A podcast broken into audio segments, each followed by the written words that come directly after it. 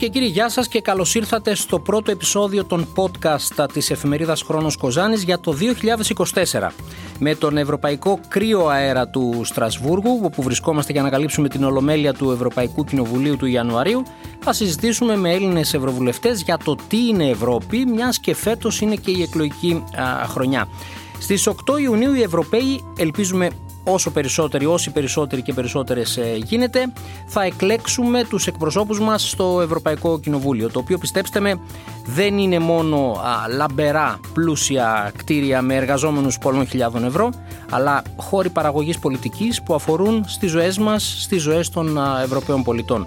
Σήμερα 16 Ιανουαρίου 2024 στο στούντιο 1 του Ευρωκοινοβουλίου φιλοξενούμε τον Ευρωβουλευτή του Πασόκ και μέλος της πολιτικής ομάδας των Σοσιαλδημοκρατών Νίκο Παπανδρέου, ο οποίος είναι και ο νεότερος σε διάρκεια Ευρωβουλευτής αφού ανέλαβε καθήκοντα στις 3 Μαΐου του 2023. Με τον κύριο Παπανδρέου είχαμε την ευκαιρία να τα πούμε πριν από λίγους μήνες πάλι εδώ στο Στρασβούργο. Κύριε Παπανδρέου, όταν είχαμε μιλήσει τότε, όταν είχαμε κάνει τη συζήτησή μας για πρώτη φορά μου είχατε πει πως είχατε μπει αμέσως στα, στα δύσκολα αφού έπρεπε να καλύψετε ένα πολύ μεγάλο κενό από την αρχή της θητείας που ήταν κρίσιμο για να μάθετε τις διαδικασίες και το τι ακριβώς γίνεται εδώ στο, στο Ευρωκοινοβούλιο σήμερα.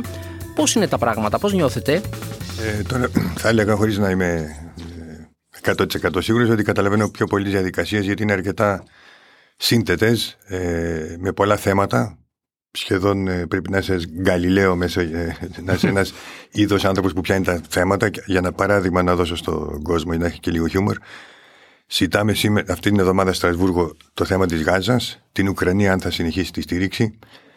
Συντάμε όμως και το θέμα των οπτικοακουστικών και τη στήριξη του Εράσμους, που ήταν του Ζακ Τελόρ 26 δις. Ε, αυτός, άρο θέμα. Έχουμε συζητήσει την προηγούμενη φορά που έχει και λίγο χιούμορ κάτι που ονομάζεται Breakfast Directive, που έχει άμεση αφορά στην Ελλάδα, γιατί είναι αυτά που τρώμε το πρωινό, βασικά μέλι και μαρμελάδα. Τι είναι το σημαντικό για την Ελλάδα; Για πρώτη φορά και ήταν έτοιμα των μελισσοκόμων, θα μπει η χώρα προέλευσης. Και όλες οι χώρες. Δηλαδή, αν είναι και μείγμα Ελλάδα-Κίνα, θα μπουν και αυτά. Mm-hmm.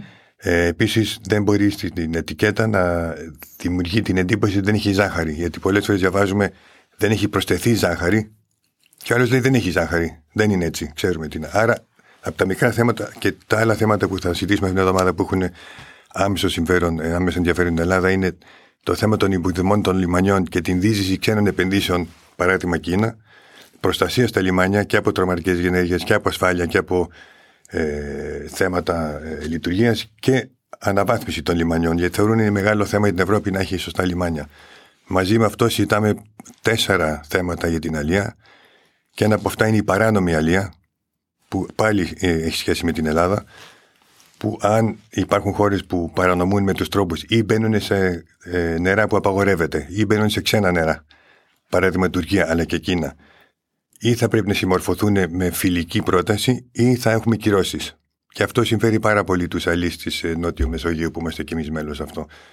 Άρα κάθε εβδομάδα έχουμε πράγματα που δεν τα περί... Έχουμε το μεθανιο έχουμε τα θέματα πράσινης ανάπτυξης, έχουμε τα τρέχοντα θέματα σαν Ισραήλ, Γάζα και η Ουκρανία και έχουμε πιο συγκεκριμένα που ως Ευρωβουλευτής πρέπει και αυτά να τα παρακολουθούμε που πολλά από αυτά θα αλλάξουν τη ζωή μας σιγά σιγά και θα βοηθήσουν την Ελλάδα όσο μπορούμε.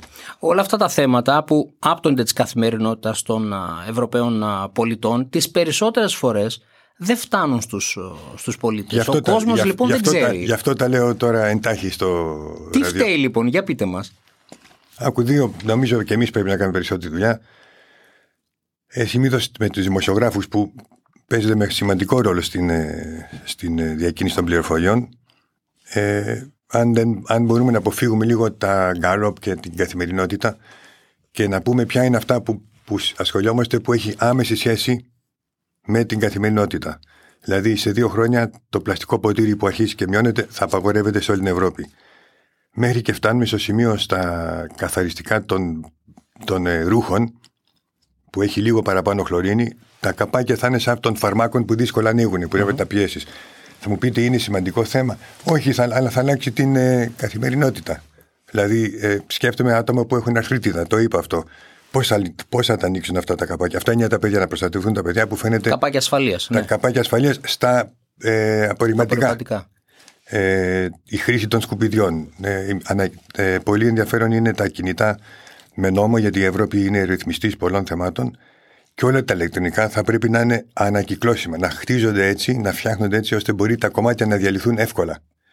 Και μέσα σε αυτή τη ζήτηση για την ανακύκλωση των ηλεκτρικών που γίνεται μια ωραία κουβέντα και στην Ελλάδα, έχουμε μόνο δύο εργοστάσια που ανακυκλώνουν ηλεκτρικά αντικείμενα, παίζει ρόλο και το κοινωνικό κομμάτι των τσιγκάνων. Γιατί; Γιατί αυτοί τα μαζεύουν όλα αυτά που πετάμε εμείς από τα σπίτια και μετά καλώς κακώς τα διαλύουν και χρησιμοποιούν μόνο το πολύ πολύτιμο και τα άλλα τα πετάνε. Άρα η προσπάθεια είναι να ενταχθούν οι υπάρχουστε δομές ανακύκλωσης. Μπορεί να είναι άτομα, μπορεί να είναι στη φυλή που τρέχουν και κάνουν. Να είναι μέρος της προσπάθειας αυτής, γιατί δεν μπορείς να αγνοήσεις τον ίδιο κοινωνικό ιστό. Αλλά καταλαβαίνετε, το ηλεκτρικό αντικείμενο έχει και κοινωνικές ε, επιπτωσει άρα ε, υπάρχει τώρα το δικαίωμα της, ε, της επιδιόρθωσης, δηλαδή τον καραντή και να λήξει σε δύο χρόνια, είναι υποχρεωμένος με τον νόμο της Ευρώπης να το προσπαθήσει αν επιδιορθώνεται, αν μπορεί να επισκευαστεί. Mm-hmm. Καταλαβαίνετε. Mm-hmm. Όλα αυτά είναι στην προσπάθεια να μην πετάμε πράγματα, να είμαστε πιο συνα... Άρα αυτό έχει μεγάλη σχέση με την, την, την καθημερινότητά μας. Mm-hmm. Ε, επειδή λοιπόν είπαμε ότι είμαστε και σε ευρωπαϊκή α, εκλογική ε, χρονιά, θέλω λίγο να, πριν φτάσουμε στον, στον Ιούνιο στις εκλογές, να σας θυμίσω ότι είχαμε στις τελευταίες εκλογές ποσοστά αποχής που κατέγραψαν χώρες της Ευρώπης από 11% μέχρι και 70% αποχή. Η Κροατία, για παράδειγμα, είχε μόλις περίπου 30% συμμετοχή στις στις ευρωεκλογές. Η Ελλάδα βρισκόταν στην έκτη θέση των χωρών με την μεγαλύτερη συμμετοχή. Είναι αυτό θεωρείται δείγμα διαφορία για το τι συμβαίνει στην Ευρώπη; Ε, αναχώρα, ναι. Ε, είναι, δεν είναι, η νέα διαφορία δεν είναι πιο πολύ μια απελπισία. Ε, γενικότερα βλέπουμε μείωση της συμμετοχής σε όλες τις εκλογές. Είτε είναι δημοτικές είτε είναι εθνικές. Γιατί ο κόσμος έχει, έχει, και με προσπάθειες άλλων κομμάτων ή με συστήματα έχει αρχίσει να χάνει λίγο την εμπιστοσύνη στο σύστημα, στα εισαγωγικά, στη δημοκρατία σαν ε, κάτι που λειτουργεί σωστά. Και την Ευρώπη ίσως αισθάνεται ο κόσμος, όχι η Ελλάδα πάντα, ότι είναι μακριά από την καθημερινότητά τους. Γι' αυτό εγώ στη συζήτηση μόλις που κάναμε Θέλω να πω δεν είναι τόσο μακριά γιατί θα επηρεάσει πολύ τη ζωή μας. Ε, η Ελλάδα δεν έχει κακό ρεκόρ που λέμε στη, στη συμμετοχή και γενικά αν δούμε διαχρονικά έχει ανέβει η συμμετοχή ανά πενταετία. Όμως αυτές οι εκλογές ε, επειδή υπάρχουν πια πολύ, πολλά κόμματα εναντίον της Ευρώπης που θα μπουν στην Ευρωβουλή, αντιευρωπαϊστές ή ευρωσκεπτικές αλλά πιο πολλοί αντιευρωπαϊστές θα έχουμε το παράλογο φαινόμενο να έχουμε χώρα στην την Ολλανδία που ο Πρωθυπουργός έχει μιλήσει να φύγει από την. Ε, είναι πολύ δεξιός από την Ευρώπη. Και αν παράδειγμα βγει η Λεπέν, λέμε τώρα παράδειγμα, δεν ξέρουμε, και αυτή έχει μιλήσει να φύγει από την Ευρώπη και από το ευρώ. Άρα δεν θα υπάρξει Ευρώπη αν μπουν τέτοιες χώρες, όταν η βάση της Ευρώπης είναι η Γαλλία που τη δημιουργήσαμε με τη Γερμανία και την Αγγλία.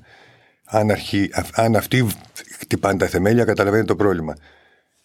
Ενώ η Ελλάδα γενικώς και στα κάτω φαίνεται φιλοευρωπαϊκή και είναι. Παρά τα, την άνοδο κάποιων ακραίων κομμάτων, ε, δεν υπάρχει αυτό. Το δικό, ο δικός μας ρόλος ευρωβουλευτές είναι να έχουμε ψηλή συμμετοχή, γιατί θέλουμε θετικό πρόσημο. Θέλουμε την Ευρώπη του μέλλοντος να είναι αυτή που θα ολοκληρώσει αυτό που δεν έγινε ποτέ. Κοινωνικό συμβόλαιο πιο ολοκληρωμένο, θέματα υγείας, ασφάλειας, εργασίας. Αυτά είναι που έχει αγνοήσει μέχρι τώρα η Ευρωπαϊκή Ένωση και είναι αυτά που αντιδράει ο κόσμος. Άρα, ο ρόλος δικός μου και των άλλων ευρωβουλευτών είναι να πούμε πάμε να ολοκληρώσουμε το κοινωνικό συμβόλαιο. Αν θυμόσαστε παλιά, το Πασόκ έλεγε κοινωνικό συμβόλαιο για τον Έλληνα. Τώρα θέλουμε όλη η Ευρώπη να είναι έτσι. Και το δικό μου όραμα είναι να έχουμε ευρωπαϊκό διαβατήριο, να έχουμε και ελληνικό, το οποίο της αφήνει να πας και στα δομές υγείας και να βρεις δουλειά πολύ εύκολα και να είναι πραγματικά μια Ευρώπη όπως την έχουμε φανταστεί. Και πώς θα τους πείσετε ε, τους Ευρωπαίους πολίτες να το κάνουν αυτό, ε, Εγώ θα απευθύνουμε στους ε, Έλληνες πολίτες. Ε, νομίζω δεν μπορεί να πιστούν όλοι οι Ευρωπαίοι, ειδικά αυτοί που είναι σε μια πλευρά ή άλλη. Αν πας στα extreme να συμμετάσχουν, γιατί και αριστεροί λένε εναντίον της ε, Ευρώπης και στην Ελλάδα. Υπάρχει ότι ένας αντιευρωπαϊσμό σε μικρά κόμματα. Πρέπει να δείξουμε το έργο μας, να φανεί ότι στην καθημερινότητα επηρεάζεται και ανάλογα τι θα ψηφίσετε, θα αλλάξει και η ζωή σας στο μέλλον. Αυτό είναι ο ρόλος μας. Θέλω να κλείσουμε, κύριε Παπανδρέου, με μια ερώτηση που α, θα κάνω σε όλους τους Έλληνες ευρωβουλευτές. Θέλω να μου πείτε τι είναι η Ευρώπη για εσάς. Η Ευρώπη πιο πολύ για μένα είναι ένα όραμα που έχει τις αξίες του διαφωτισμού, της Γαλλικής Επανάστασης, ε, αδελφότητα, ελευθερία, αλληλεγγύη, προοδευτικές αξίες. Και με αυτές τις αξίες βαδίζει το μέλλον της Ευρώπης και το μέλλον της ιδεολογίας που ασπάζει το Πασόκ και νομίζω ο κάθε Έλληνας πιστεύει αυτές τις αξίες. Για μένα η Ευρώπη δεν είναι μόνο αυτό που βλέπετε Βρυξέλλες και Στρασβούργο, μια γραφοκρατία. Είναι το όραμα το οποίο μας δίνει δύναμη να, προχω... να σηκωθούμε την άλλη μέρα. Γιατί χωρίς όραμα δεν έχει νόημα να ζούμε, αν δεν βλέπουμε το μέλλον θετικά. Σας ευχαριστώ πάρα πολύ.